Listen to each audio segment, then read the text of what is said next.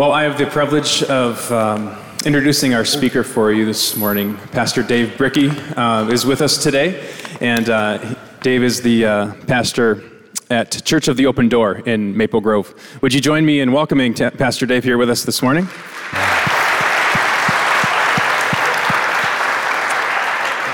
And uh, I'll say a brief word of prayer. Sure. God, thank you for Pastor Dave. Thank you for his willingness to share um, the message that you've given his heart, that you put on his heart today for, for him to share. And um, God, I just pray that, that all of us would be um, uh, receptive of what you're doing in this space today uh, through this message and through the truth of your word. In your name we pray. Amen. Amen. Thank you, brother. Good morning, everybody. Good morning. I uh, drove in this morning and I just thought it is a beautiful spring day. Amen. And then I see one of you walking down the sidewalk with a big old winter coat on. And then behind that person, I saw somebody with a tank top and shorts on. Somebody's nuts. Who thinks the person with a big winter coat on is crazy? All right, all right. Who thinks the person with the shorts and the tank top on is a little crazy? We're all a little crazy. Um, y'all, I, I'm, I just, hey, I just want you to know I'm honored to be here today. I really am. Uh, most of you I don't know, uh, but in a sense, uh, we're brothers and sisters in Christ, and I just want to serve you. You know, I know there was a, there's been a theme throughout this year, um, this theme around script, the, the, the scripture thread around the, the term one another, that we're not just on this journey alone, but we're actually on this journey with each other.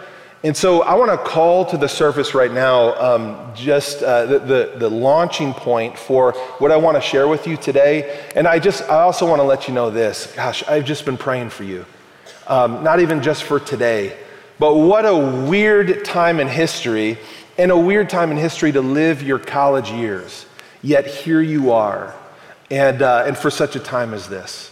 And so I'm honored to be a part of this with you today. I, we're actually going to look at one of Paul's letters to the church in Galatia, and, and, just this little line captured me. And we'll start there and we'll expand it from there. But it's Galatians um, 5 13, the second half, and it just says this serve one another humbly in love. That's what it says. Now, face value, this is really cute. Um, you know, put it on a coffee mug, serve one another humbly in love. Uh, it's, it's, you know, one of those little precious moments sort of, sort of lines.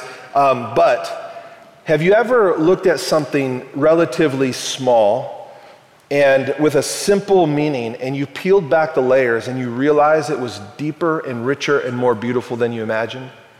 Have you ever had that happen? A part of my story uh, that I want to share with you is I was born blind, and I was blind until about third grade. I could see a little light, but I couldn't see well enough to sprint because I would have ran into things. You, I can't believe you laughed. I'm just kidding. I'm just I'm totally I'm, I'm, kidding. Um,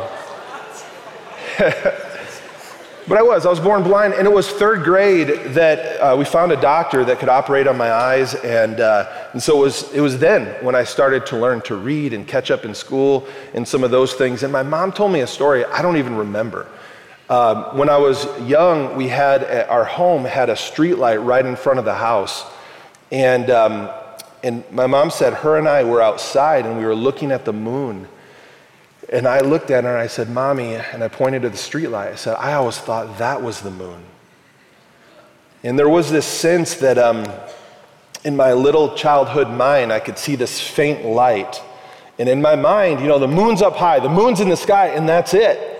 That's it right there. And then when I could see, when my eyes were open, all of a sudden I realized there's a whole universe that I could never even have imagined. And I, I just have this sense in this cultural moment um, that our world is so hungry for something beyond, for something beyond these human structures that we've created. And if you look around, if you look around the world right now, you see like um, to me, it, it, feels like there's uh, things that resemble the kingdom of God, value sets in the kingdom of God, like, like peace. Who, who doesn't want peace? Like, People want peace. We're, pay, we're praying for peace around the world. We're pay, praying for peace across the world. Like even secular culture wants peace. We want harmony. We want justice. We want these, these things. And actually, these attributes in their purest form are attributes and values, value sets that are connected to the kingdom of God. It's like, it's like there's this built-in hunger inside of us as human beings for the kingdom of God. Yet so many just don't want the king. It's like we hunger for the things of the kingdom of God, but so many just don't want a king. I just don't want to come under the authority. And so we create these structures in our world, um, political structures, social structures, to try to facilitate these attributes, this utopia that we want to create, this, this world that we want to live in. We try to do it through all sorts of means. But how many of you, how many of you know, like, like secularism and all those structures, they begin to crack and break apart? And, and, and it's, it, you see it. No matter how good or talented or how much money or how brilliant the programs are, they begin to show their cracks and they begin to break apart. And we begin to realize, like, like it's, it's, just, a, um, it's just like a, a glimpse into what the world hungers for, I believe, on a soul level for the kingdom of God with the king. And so we look at this little line here, this little line here, like serve one another humbly in love. How in the world do you define such a, a diluted word like love? There's a lot of things I love. I love pizza, Chicago pizza, that's where I'm from. Can I hear an amen? amen. I uh, love springtime. I love my mommy. Come on. Um, how do you how do you define that word? And, and Scripture actually gives us, and, and you know this, gives us a flesh and bone definition of the word love when it calls it out. And it's the person of it's the person of Jesus. Like in, in Jesus, the center of the love of Jesus we, we sang about. The center image or expression of the love of Jesus is the cross. Jesus hanging there, not just on an instrument of death, but an instrument that was created to strip him of all of his dignity and his family name and dying even for the ones that put him on the cross. Ain't that, that cute little coffee cup line right there, like serve one another humbly in love? Now all of a sudden it has new dimension. As you can picture Jesus like getting down and like washing his disciples' feet, and that's a beautiful image. And, and yeah, King of Kings, Lord of Lords, like um, setting aside his divine privileges, Philippians chapter 2, and like humbling himself, taking on the skin and bone of a human being, and like serving creation is a big deal. But it's way easier to picture Jesus washing John's feet than it is Judas's feet, isn't it? I mean, they're both probably had disgusting feet, let's just be honest. But, um, but it's way easier to picture one or the other. And, and I, you know, I think this often that um, where the Christian love is made most visible and where the world's love ends is the ability to love one's enemy. And um, and it colors in this, this little line from Scripture in a powerful way. And I just want to call this out. This is a bit more complicated in our cultural moment. Um, years ago, Tim Keller said something that kind of haunted me. Uh, he said, There's coming a day when the majority of churches in the West, people will decide to go to any given church community based on red or blue. And to me, that was, that, that's haunted me that's haunted me that we could actually take value sets of the kingdom of God and try to squeeze them and fit them into an earthly structure. And that divides would begin to happen in ways that look very similar to the divides in this world. And um, in fact, when you look at the divides in this world, there's all sorts of solutions for those divides, but one of the solutions for those divides is the word tolerance. And tolerance can actually sound like a nice word until you actually apply it to your relationships. Like me waking up next to my wife and saying, Baby, I just want to tolerate you today. Will you tolerate me? Yeah. Um, it's like this you can breathe the same air as me, but don't get too close. Don't get too close. And, and actually, even within the church, and when I say church, I'm not talking about one local expression, I'm talking about just the broader body of Christ. within the church, we can mirror the same value sets and divisions in the world, and we can actually put on the word tolerance as if it's a virtue in the kingdom of God. But actually, the kingdom of God calls us to something way more wild, way more otherworldly, way more transcendent. Um, like tolerance is like looking at the streetlight and thinking it's the moon. And God calls us to something bigger, wider, more mysterious. And it's this kind of love that actually can move out towards all of humanity. Serve one another humbly with a Jesus like love. How in the world do we do that? How do we, how do we actually do that in, in real life? Let's just have an honest moment. Um, how many of you have wanted to punch like a lot more people over the past two or three years than you have in your entire life? Anybody? It's just having an honest moment. Confession's a part of our faith. I have too. I'm not a fighter, I'm a lover, but I've wanted to punch a lot of people. You turn on the TV, you want to punch somebody. You listen to the radio, you want to punch somebody. I'm not saying you do it. Some of you do it. We'll pray for you afterwards. It's fine. It's fine. But you want, I mean, want to punch somebody. I mean, it is such a crazy time to be alive. But I, I think, like, for such a time as this, I, I do actually believe that. And on the surface, um, this verse here, this little piece of scripture, serve one another humbly in love, here's what it can look like. It can look like this. Okay, you've given your life to Jesus. Great. Now be like him. Be like him. Good luck. It's hard. How in the world could we possibly how in the world could we possibly do this? Now, here's the good news and I just want to um, call this out because sometimes we can live in our day and age and we can go, "Man, there's no other day and age that's been more complicated than this." Wow. And we get scared, like we can get, even get really pessimistic. What's going to happen to the church? As if the church hasn't gone through the ages for 2,000 years or more, moving through all sorts of social dynamics, world dynamics, and even when the pressure was on and people were being martyred by the thousands, the church continues to expand and grow. And, and today, today there are more followers of Jesus on planet Earth than ever before in history. And we get so nervous, like, what's going to happen? And when you look at history, you go, oh, wait a second. It's always been complicated. Take a deep breath it's going to be okay. God's kingdom is going to advance. And, uh, and so, I mean, it started with the disciples. It's always been complicated. And, um, you know, Jesus, like literally the first 12, like there were disciples who were training to be apostles, right? Because there were more than 12 disciples. I won't get into all that right now. Um, Jesus started with, there's two people on there, like Simon the Zealot, Matthew the tax collector. The political gap, the social gap was so wide there. The division was so extreme. And I just have this imagination that Jesus started with division so a transcendent love and unity could be born. And now you fast forward to the church in Galatia. In this little line here, this is like the church is new. Theology is unfolding, and people are wrestling with what it means to follow Jesus, like for the first time. Can you imagine? How complicated and confusing this, this time of life would be. Like you get a letter from Paul and you're just soaking that in. That's what you have. That's what you have. And healing and salvation is coming to people who, ne- who, who like never imagined. You never imagined it would come to them. And churches are being planted. The Spirit is at work. And meanwhile, back in Jerusalem, uh, Rome is increasing the pressure to squeeze out the Jews, and it's actually hap- ha- having the opposite effect. National pride is rising and the Jewish identity is sinking deeper. Revolt is brewing. That's happening. And out of this, amongst the group of radical Jews, um, you have these Pharisees turned Christians.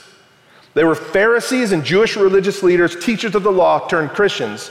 And this group of people that I'm referring to are called, we, we refer to them as Judaizers. And, and I, am going to make this uh, sort of a, a, a short summary of this. Their MO was this you have to become Jewish in order to follow Jesus. So Jesus didn't come to fulfill the law. You actually got to continue to live into this reality, and then if you do it, then you can actually become Christian and follow follow Jesus. And um, the influence of this group of people has reached the church in Galatia. And actually, Paul speaks directly to them in this letter. Um, he speaks directly to the Judaizers and uh, those influenced by them in Galatians chapter 5, verse 2. I'll just read it. It won't be on the screen because I didn't get it in in time. Grace, grace, grace. Um, Behold, I, Paul, say to you that if you receive circumcision, Christ will be of no benefit to you. Don't worry. He's not saying it's wrong to get circumcised. Um, he's saying this if you think that you can earn your way to Jesus by obeying the law, you have missed the point. You have missed the point. Trying to be like Jesus is not another system of salvation. It's a new way. It's not a new way to be religious. It's something completely different. There's a, a, a now on the other end of this, so that's over here. You have like these, these Pharisees turn Christian. You got to follow these rules. You got to, and then you can become, and, that, and then there's another extreme over here, which is very different.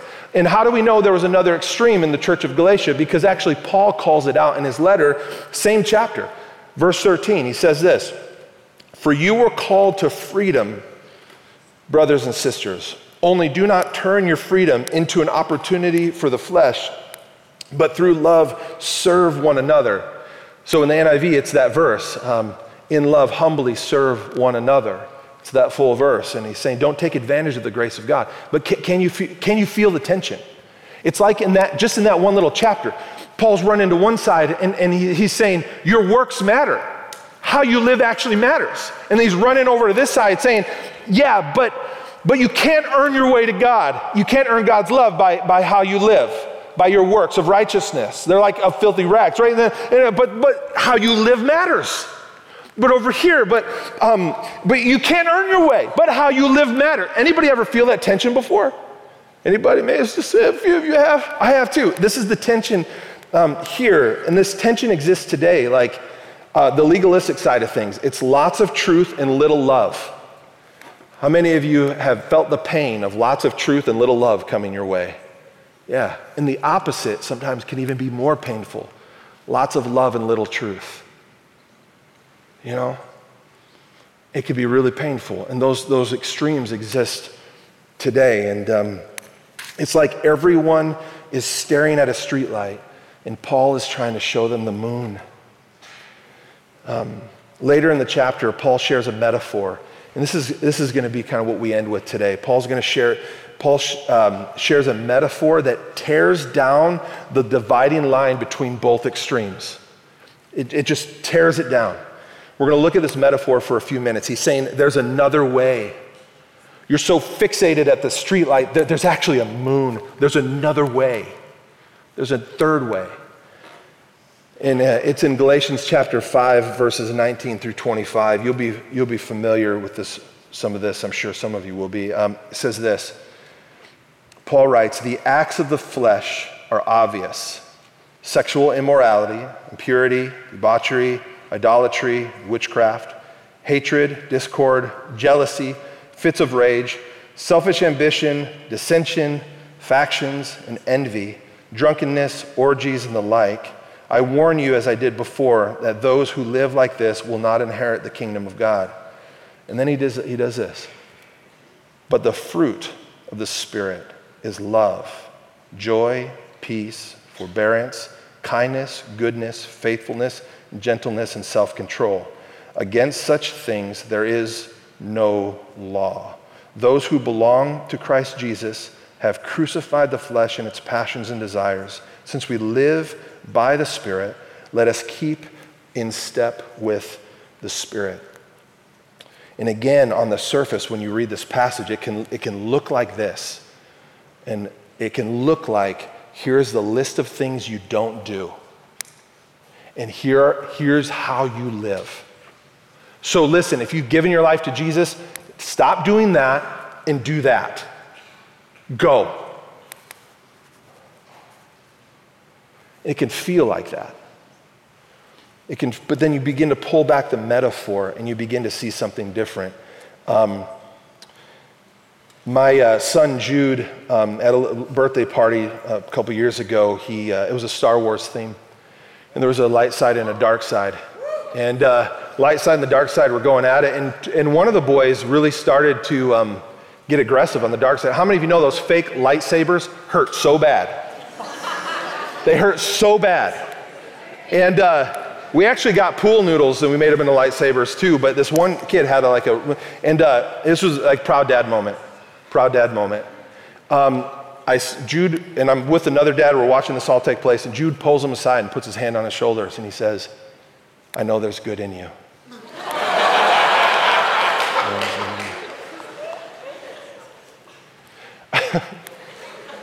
I love my boy.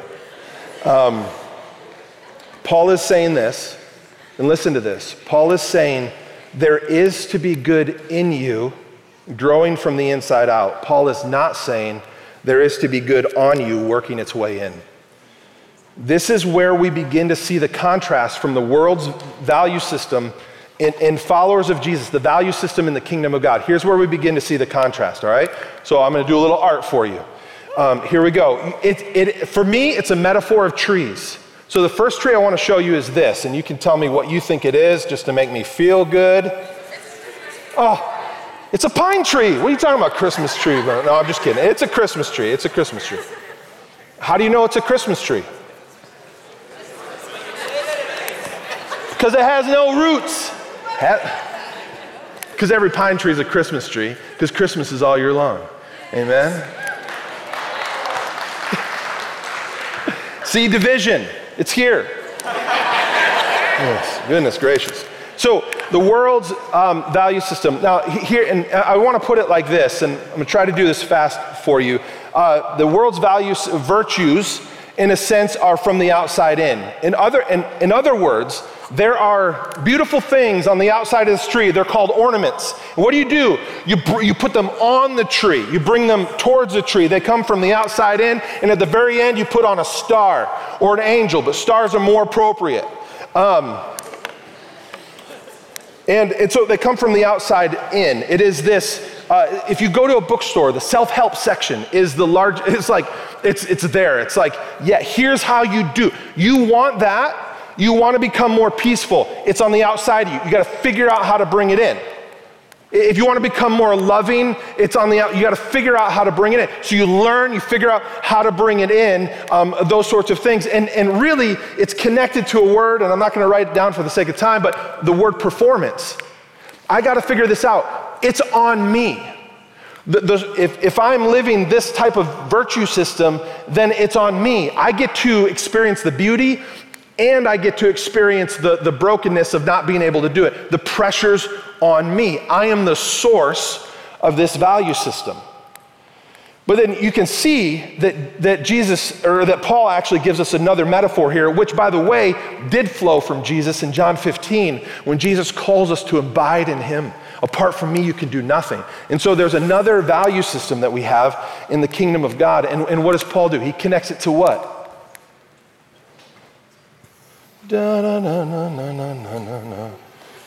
I know, I know, y'all. I know. Thank you. Thank you. Um, a value system, it's a, thank you. I saw, I heard that. It's love right there. Um, and he talks about a fruit tree. And, and this is king, kingdom virtues. Scripture casts this vision, not just in Galatians, but you, you get this thread throughout Scripture that it's actually not from the outside in. There's something happening from the inside out. Because here's what we know about a Christmas tree a Christmas tree is actually dead and dying. But a tree that's producing fruit is actually rooted. It's actually rooted in something. And here's the difference. Here, here's the difference. Like, an ornament doesn't grow. Ooh, fruit does, right? So you can say, man, that's not beautiful. Figure out how to make it beautiful. But how free is it when you look at a tree to, go, to, to not ask yourself what's broken and what's ugly and how do, you how do you fix it, how do you make it beautiful? But the metaphors of the ancient world, the agricultural metaphors, beg a different question. Nurture what God's already doing. Doesn't matter how, how big or small that virtue is in your life, nurture it. Come alongside what God is already doing. It's a rooted reality. And the source of it is God, it's from the inside out. And here's why I tell you this today, and, and this is I just tell you this today because, um, and this is just what was burning in me as I was praying for you. You don't have to do it alone.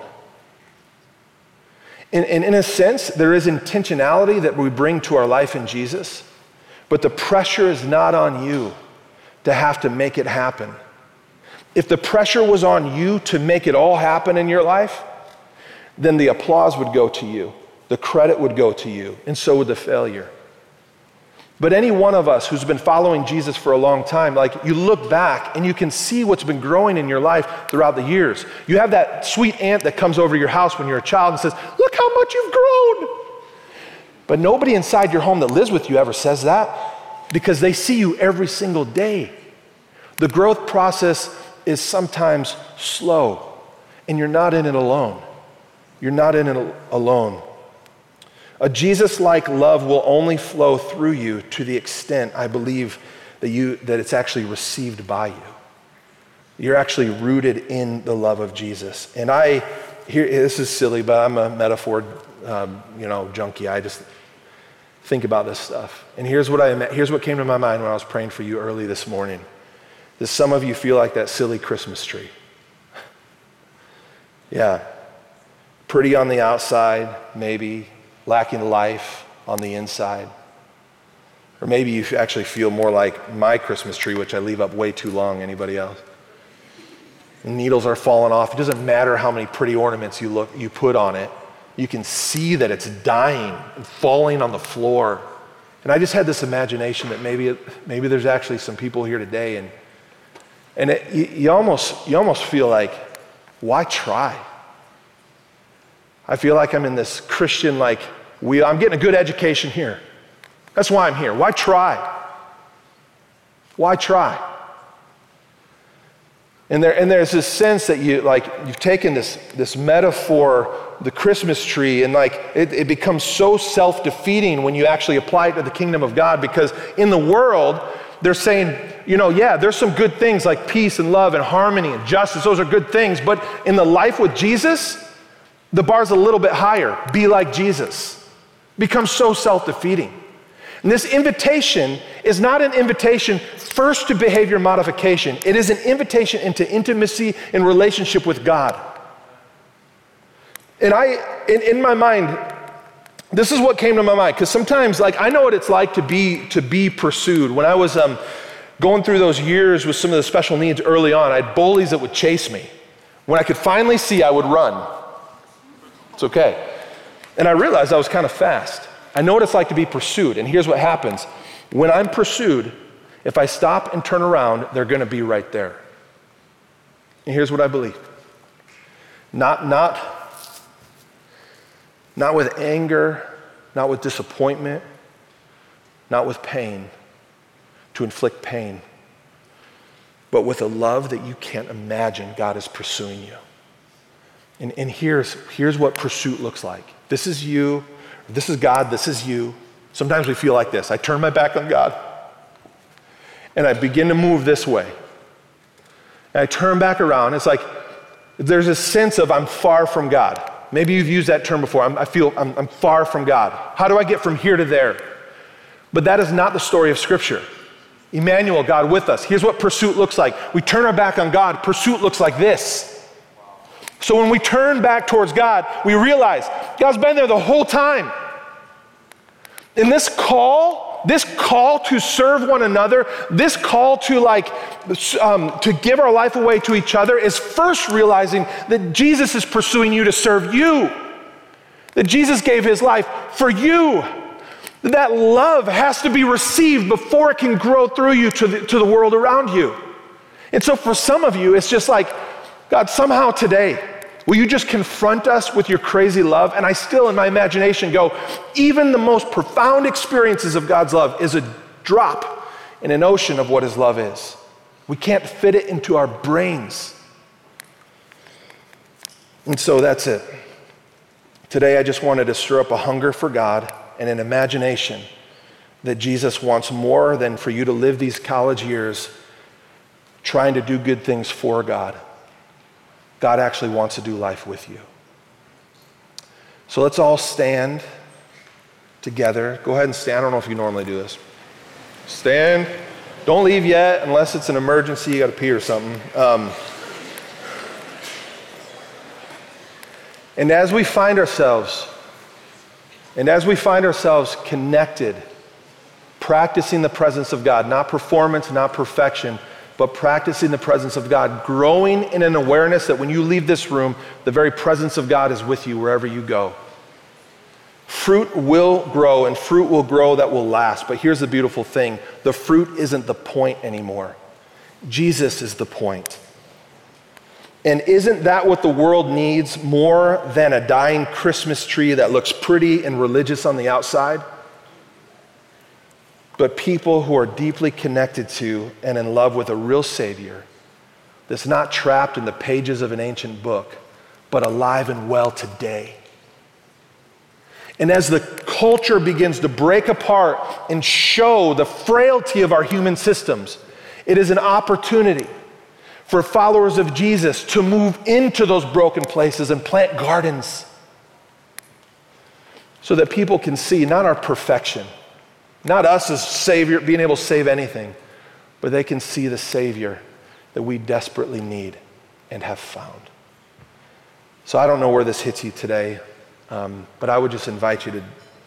Can I just ask you to do this as an expression of a heart posture? Can we just put our hands out like this? And, and I just want to pray for you before we move on to the day. God, um, will you break us out of the repetition of prayers, moving in and moving out of our day, and open up our imaginations to your presence with us right now? That we are talking to the living God. Lord, for my friends, fellow brothers and sisters in Christ, um, give us an awareness of your presence today. Uh, lift the pressure that's not ours to carry. God, for those who would say they're not on that journey with you here, who feel on the outside looking in, oh God, will you meet them on the margins and show them that no one is on the outside looking in at your love? We're just grateful. We're grateful. And we love you. In Jesus' name, amen.